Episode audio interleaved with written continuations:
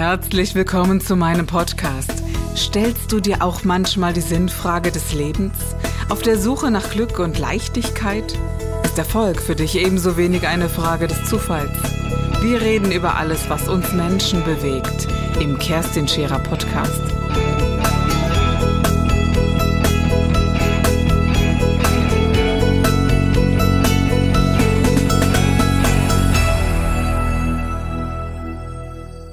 Ja, nun lebe ich ja auch in so einem Dorf, ne? um es mal so auszudrücken. Und äh, ich liebe das, so zu leben. Ich kann das überhaupt nicht verstehen, dass äh, man unbedingt in der Stadt leben will. Auf der anderen Seite verstehe ich natürlich, dass einem diese Kultur wichtig ist, dass man, dass man jederzeit immer alles machen können kann, um es mal so auszudrücken. Aber es gibt immer weniger Menschen, mein Gott, das sieht man ja in, in den Dörfern, wie wenig junge Menschen dort hängen bleiben, die das haben wollen. Ich frage mich ernsthaft, woran das liegt, du nicht? Nee, so direkt habe ich mich das nicht gefragt. Ich gucke halt einfach äh, aktuell, also in Bremerförde, ja. Fridays for Future beim ersten Mal mhm. haben da tatsächlich 1000 Leute demonstriert, beim zweiten Mal waren es auch noch 150. Das ist für Bremerförde schon sehr gut. Wie, ich, wie groß ist Bremerförde? Ich glaube so knapp unter 20.000. Na, da könnte ja tatsächlich ein bisschen mehr passieren. Ne? So wäre mal ein kleiner Appell daran. Mhm. Wenn man sagt, Mensch, wenn da was los ist und Ralf äh, Gehpoppe macht da was, dann aber mal los. Ja, genau. Vielleicht mhm. überlegst du es ja nochmal. Ich glaube, es könnte da gute Möglichkeiten geben, nochmal äh, da was Neues zu kreieren. Ich bin, äh, wie gesagt, immer gerne dabei, äh, solche Dinge mit zu unterstützen, weil ich ja nicht nur finde, dass... Ähm, dass man da etwas abgibt, sondern, sondern ja, junge Newcomer haben eine Chance, auf die Bühne zu gehen. Diese, es gibt großartige Bands, die ja No-Name sind, äh, wo ich es sehr bedauerlich finde, dass man sie noch nicht kennt. Und das sind doch die besten Möglichkeiten. Klar kann man irgendwann mal äh, Vorgruppe einer bekannten Band werden und sowas, aber so diese kleinen äh, Geheimtipps, die gibt es doch eigentlich nur auf diesen kleinen Festivals, da wo man erstmal anfängt, oder sehe ich das Genau, falsch? alle fangen ja, fangen ja klein an. Ja. Also ich bin zufällig auch auf einem Konzert gewesen im Hamburger Logo, das ist hier der Schuhkarton in der Grindelallee. Mhm. Da habe ich das allererste Deutschlandkonzert von Oasis gesehen. Das hat man danach so klein auch nicht mehr bekommen. Stimmt. Ne, das Stimmt. war total, das war höllisch warm, total eng, man konnte sich nicht bewegen, aber das war schön. Mhm. Wann war das in etwa? Weißt du noch? Ja, 1994. Mhm, genau, ja. Also ich kenne, äh, kenne jetzt eben auch noch so ganz, ganz äh, ja, jung, äh, um es mal so auszudrücken. Und die haben bei solchen ähm, Förderprojekten, ich weiß gar nicht mal, bei so, so Wettbewerben mitgemacht. Und die eben auch noch so, so ganz, ganz unbekannt. Und, äh, und ich glaube aber, also das ist jetzt ein schönes Beispiel, weil sie dann bekannt geworden sind, es gibt so viele, die ähm, ja, von denen ich gedacht hätte, Mensch, das wird mal was ganz Großes. Äh, und es hat eben irgendwie nie so recht funktioniert. Das, ja, warum auch immer. Hm. Ja, das kann man halt nicht planen. Nee, das kann man nicht planen. Und bei anderen, wo ich manchmal denke, äh, bin ich schon sehr überrascht, wie ähm, weit manche kommen. Ich habe mal gehört, dass die ähm, ja, diese Schlagerszene größer sein soll als äh, die Pop- und Rockszene. Stimmt das eigentlich? Ja, ich glaube, die Schlagerszene hat sehr treue Fans, die Volksmusikszene auch, mhm. die Heavy-Metal-Szene und die Gothic-Szene. Mhm. Ja, stimmt. Das verkauft sich alles immer gut. Mhm. Und welche verkauft sich deines Erachtens nach dann nicht Pop und, äh, und Das ist immer schwierig. Kann man gar nicht so sagen. Ja? Mhm. Also heutzutage braucht man gar keine LPs oder CDs mhm. mehr zu machen, um daran Geld zu verdienen. Die muss man einfach nur fertigen und alle zwei Jahre haben, um mit einer neuen Platte auf Tour zu gehen mhm. und dann die Konzerte spielen zu können. Die Künstler verdienen durch die Konzerte. Das ist sowieso, genau, sowieso was, was ich mich so gefragt habe. Früher war ja ganz klar, hier ACDC hat so und so viele Millionen an Platten verkauft und dadurch haben die ja natürlich auch ihren Umsatz gehabt, gar keine Frage. Wie, wie ist das heute, wenn Musiker ihre, ihre Sachen rausgeben? Es ist überall runterladbar. Gut, wenn man es runterladen kann bei iTunes und so, kriegen die, glaube ich, auch ihr Geld, aber nicht so viel, oder? Wie ich funktioniert mal, das eigentlich? Ich habe mal irgendwo gelesen, äh, Brian Adams hat, glaube ich, mal gesagt, von 2012 bis 2017, also jetzt nicht auf, auf, die Einheit festnageln, aber einen gewissen Zeitraum konnten seine Lieder gestreamt werden und da hat er 2500 Euro für bekommen. Unfassbar. Wenn man sieht, wie viele Platten der verkauft hat und wie bekannt er ist, Ja. dann ist 2500 Euro sehr wenig.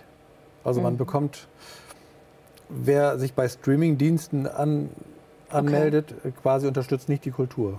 Mhm. Die unter Kultur unterstützt man, wenn man auf die Konzerte geht und da die Tonträger kauft. Mhm. Krass. Also ich habe gerade jetzt vor kurzem etwas, äh, eine Hamburger sagen. Musikerin quasi erleben dürfen. Die hat alles selbst gemacht und ist mit ihrer Platte auf Platz 68 in die Charts eingestiegen. Ohne Plattenfirma alles selbst gemacht. Mhm. Das ist denn schon sehr viel wert. Und das, äh, das ist eben auch sowas, ne? Äh, Durch dieses Schnelle ähm, verliert es eben auch an Qualität und auch dann eben dann da. Weil ich glaube halt, ein, ein Künstler kann ja auch nur ein, nur ein paar Mal im Jahr große Konzerte geben. Mehr Kraft hat ja einer überhaupt gar nicht. Ne? Und äh, manchmal glaube ich eben, dass manche auch eine große Kunst auf die Bühne bringen würden, aber eben dann auch ein bisschen zarter sind als andere. Das finde ich sehr bedauerlich. Es gibt ganz, ganz große, großartige Künstler und deswegen finde ich eben nach wie vor solche Festivals total wesentlich zu sagen, Mensch, wann geht man da mal raus und bitte mal ein bisschen mehr ins Kleinere, oder? Ich mochte das auch immer lieber, wenn man den Künstler noch ins Auge gucken kann.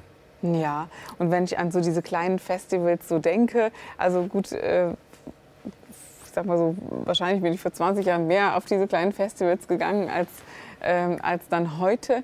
Aber ich fand es immer so schön und es hat ja auch eine ganz, ist ja auch so eine ganz, äh, was ganz Besonderes in dieser Fanfamilie zu sein und dass es nicht immer dieses mega, mega Ding sein muss. Es ist ja schon irre, wenn du dann mal Metallica anschaust, du, ja, du stehst ja vor, vor 80.000 Menschen, wenn du versuchst, in die erste Reihe zu kommen, was ich gar nicht so leicht finde. Aber klar, da äh, erlebt man dann die ganz großen Größen.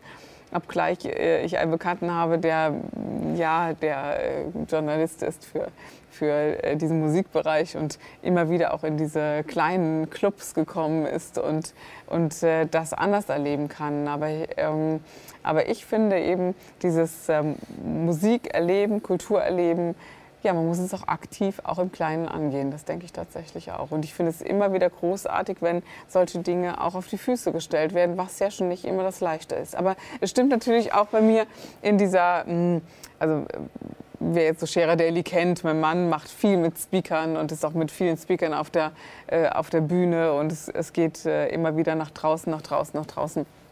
Ja, aber die, ja, die wahre Kunst ist eben etwas reduzierter und äh, die geht doch etwas verloren. Da würde ich gerne was entgegensetzen, aber mir ist bis jetzt, Ralf, noch nichts eingefallen. Vielleicht äh, fällt dir irgendwann mal was ein, wo du sagst, jetzt machen wir was ganz anderes. Ja, könnte ja sein. Naja, ich finde halt diese kleinen Sachen schönere. Das zeigt auch mehr das Bodenständige, das wirkliche Leben. Und da kann man auch, äh, also ich amüsiere mich da besser oder habe da mehr Freude dran, als in so Massen, Massenveranstaltungen mich aufhalten zu müssen. Natürlich habe ich manchmal auch vor der Bühne gestanden und Bilder gemacht, aber schöner sind die kleineren Veranstaltungen. Mhm.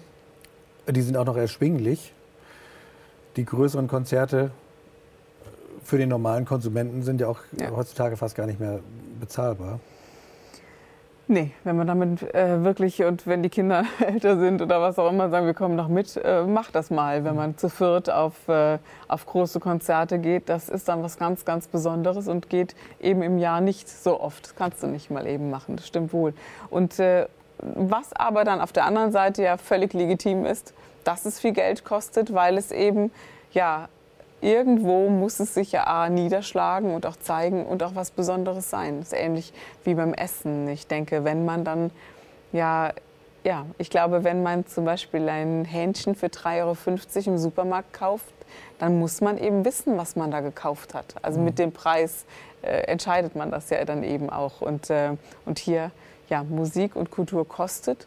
Und, äh, und wenn man in dem Kleinen auch schon anfangen kann, dann ist das doch auch ja, eine Unterstützung in diesem kulturellen Bereich. Ich finde es unfassbar wichtig, dass wir das nicht verlieren. Also das gerade mit dem Essen ist, ist äh, ein gutes Beispiel. Viele Leute sagen ja, das gute Essen ist teuer, das kann man sich nicht leisten. Hm. Äh, Was weiß ich, wenn man Tiere richtig hält, eigentlich ist es ja besser, gar kein Fleisch zu essen. Oder diese Fairtrade äh, Kleidungsstücke und so alles. Dazu kann man sagen, wenn man durch den Supermarkt geht und sich den Wagen vollpackt, dann ist es teuer. Wenn man aber wirklich ausgewählt auf ausgewählte Produkte guckt, genau. dann sind die vielleicht im Einzelnen teurer, aber der Einkaufswagen ist nur zu einem Viertel voll und dann hat man es insgesamt billiger, obwohl es teurer ist. Genau, ich, ich, glaube sogar, dass Menschen, die im Bioladen einkaufen ähm, und die, sie gehen achtsamer mit dem Essen um und sie verwerten es auch anders und es wird auch nicht so viel Essen weggeworfen zum Beispiel. Also ich finde, das ist auch so ein gesellschaftliches Thema. Ich weiß gar nicht, wie viel Essen wir wegwerfen und wenn man in äh, bekannten äh, ja, Filialen hier ganz billig Fleisch kaufen kann. Dann wird eben ganz viel gekauft, dann läuft es absolut weggeworfen. Man macht sich keine Gedanken drum. Ähm, ich finde das unfassbar. Das finde ich unfassbar verwerflich tatsächlich. Und ich bin immer so eine, mm, die sagt, das wird auch immer sehr kritisiert, gerade so in meinem Umfeld, die sagt, äh, wenn man sich das leisten kann, dann halte ich es als Verpflichtung, in einen Bioladen einzukaufen. Mhm. Ja, das ist so etwas, wo ich sage, ich kaufe dann nicht woanders ein. Nicht nur wegen meiner Gesundheit, nicht nur mit dem, weil ich das gar nicht essen möchte, sondern mit all dem, was dahinter steht. Und es gibt nun mal nichts Gutes, was dahinter steht. Das ist nun mal so. Dass es eine Frau vielleicht wirklich nicht kann, die alleinerziehend ist das wollen wir, wollen wir ihnen wirklich zugestehen. Es sind immer wieder so diese, diese Argumente, weißt du, wenn man so zu mir sagt, ja, Kerstin, kannst du ja leicht sagen und äh, da kannst du dir das ja leisten. Und erstens hat es mal eine andere Zeit gegeben in jede, jedem Leben, auch in meinem.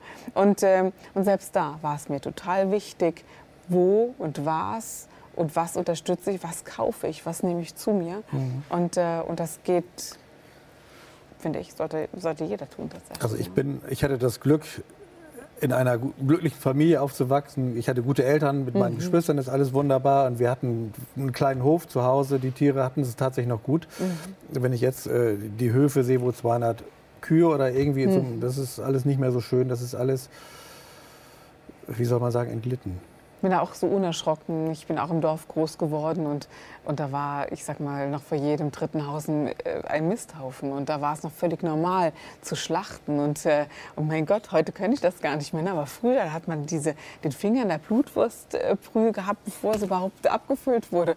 Man hat sich ja keine Gedanken gemacht tatsächlich, was das ist. Und äh, Nierchen waren als Kind mein Leibgericht tatsächlich. Heute kann ich das im Kopfwerk eigentlich gar mhm. nicht mehr. Ja, aber ja, es hatte eine andere Natur und es hatte einen, einen anderen Ablauf und man hat auch alles von diesem äh, Schwein, das man dann geschlachtet hat, auch verwertet. Und wenn es der Kriebenschmalz war, der dann äh, lange Zeit eben aufs Brot gekommen ist, oder? Ja, das ist tatsächlich. Das ist alles verwertet worden, das auch nicht viel. Also die mhm.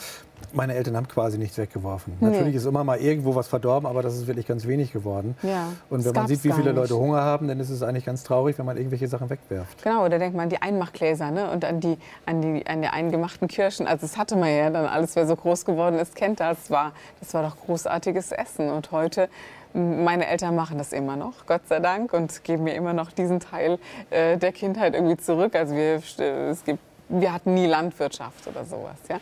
Ich war letztens allerdings mal bei uns im Dorf auf so einer Hühnerverkaufsschau, äh, wo man äh, die Hühner kaufen konnte, die dann eben ihre Hühner halten. War kurz davor und habe gedacht, das wäre doch mal eine Idee. Ne? Also dieses, äh, also ich persönlich ernähre mich sehr gerne vegan und auch ähm, zum äh, großen Prozentteil. Allerdings äh, strukturiere ich das meinen Kindern nicht auf. Die wollen so nicht leben und nicht essen und dann sollen sie das auch nicht. Ja? Wenn die sagen, ich esse gerne Fleisch, dann dürfen die das tun und dann gibt es das auch in unserem Leben. Ja. Also ich habe auch nie was verboten, auch meinen Kindern nicht. Hm. Ich habe nur informiert. Genau finde ich ganz wichtig. Es gibt in unserem Bekanntenkreis Menschen, die vegan äh, leben, die das ihren Kindern sehr auferlegen, sage ich es mal so. Das finde ich sehr bedauerlich und ich glaube dann auch, dass es äh, vielleicht auch nicht ganz so gesund ist. Hm. Es gibt andere Dinge, die man tun kann, oder? Siehst du auch so, sagst du? Genau. Also ja. ich finde, das ist äh, das, was wir eben besprochen haben, war noch natürlicher in meinen Augen jedenfalls. Mhm. Als diese Massentierhaltung oder was da heutzutage alles, also dieser, dieser Slogan Geiz ist geil hat in meinen Augen sehr, sehr viel kaputt gemacht.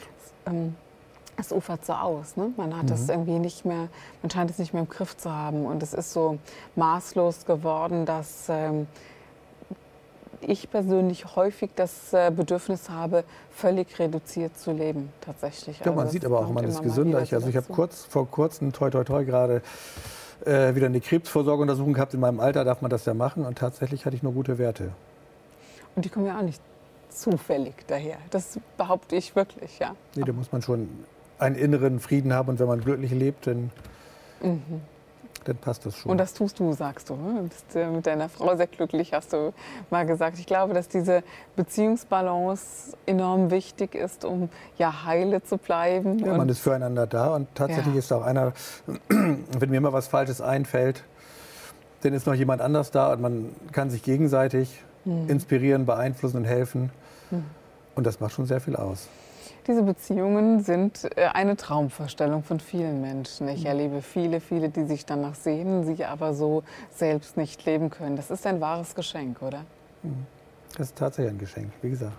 Und wenn man es dennoch schafft, mit unseresgleichen weiter zu netzwerken und so, also man sagt mir nach, dass Netzwerken wohl eine Stärke von mir ist, da kann man dann auch viel zusammen machen auch im kleineren Rahmen kann man denn? Also das ist definitiv etwas, wo ich sage, ja, das ist eine Stärke von dir, denn ohne dein Netzwerk hätte ja ein Junge ein deutlich größeres Unglück gehabt dieses Jahr. Es hat diesen Jungen doch über drei Monate, weil, weil immer mal wieder was Wundervolles von dir gekommen mhm. ist, ist er wirklich so getragen worden, weißt du? Also, also tatsächlich finde ich das auch faszinierend. Du hattest gesagt vorher, man hat ihm nicht mehr viel Hoffnung gegeben.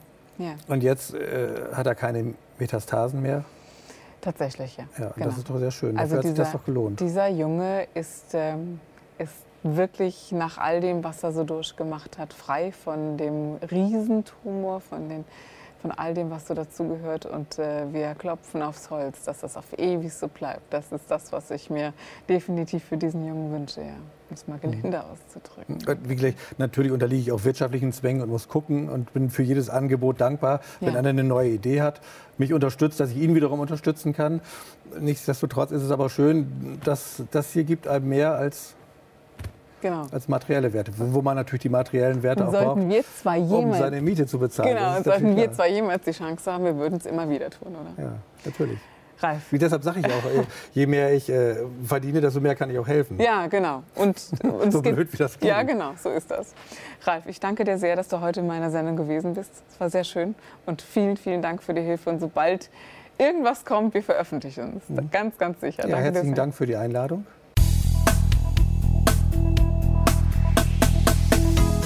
Das war der Gib dich ganz Podcast mit Kerstin Scherer. Wenn du mehr über mich erfahren möchtest, dann gehe auf meine Website www.kerstinscherer.com oder besuche mich ganz einfach bei Instagram Co. Du interessierst dich für bestimmte Themen, die du jetzt noch nicht gefunden hast? Dann schreibe uns eine E-Mail an info@kerstinscherer.com. Wir freuen uns auf dich.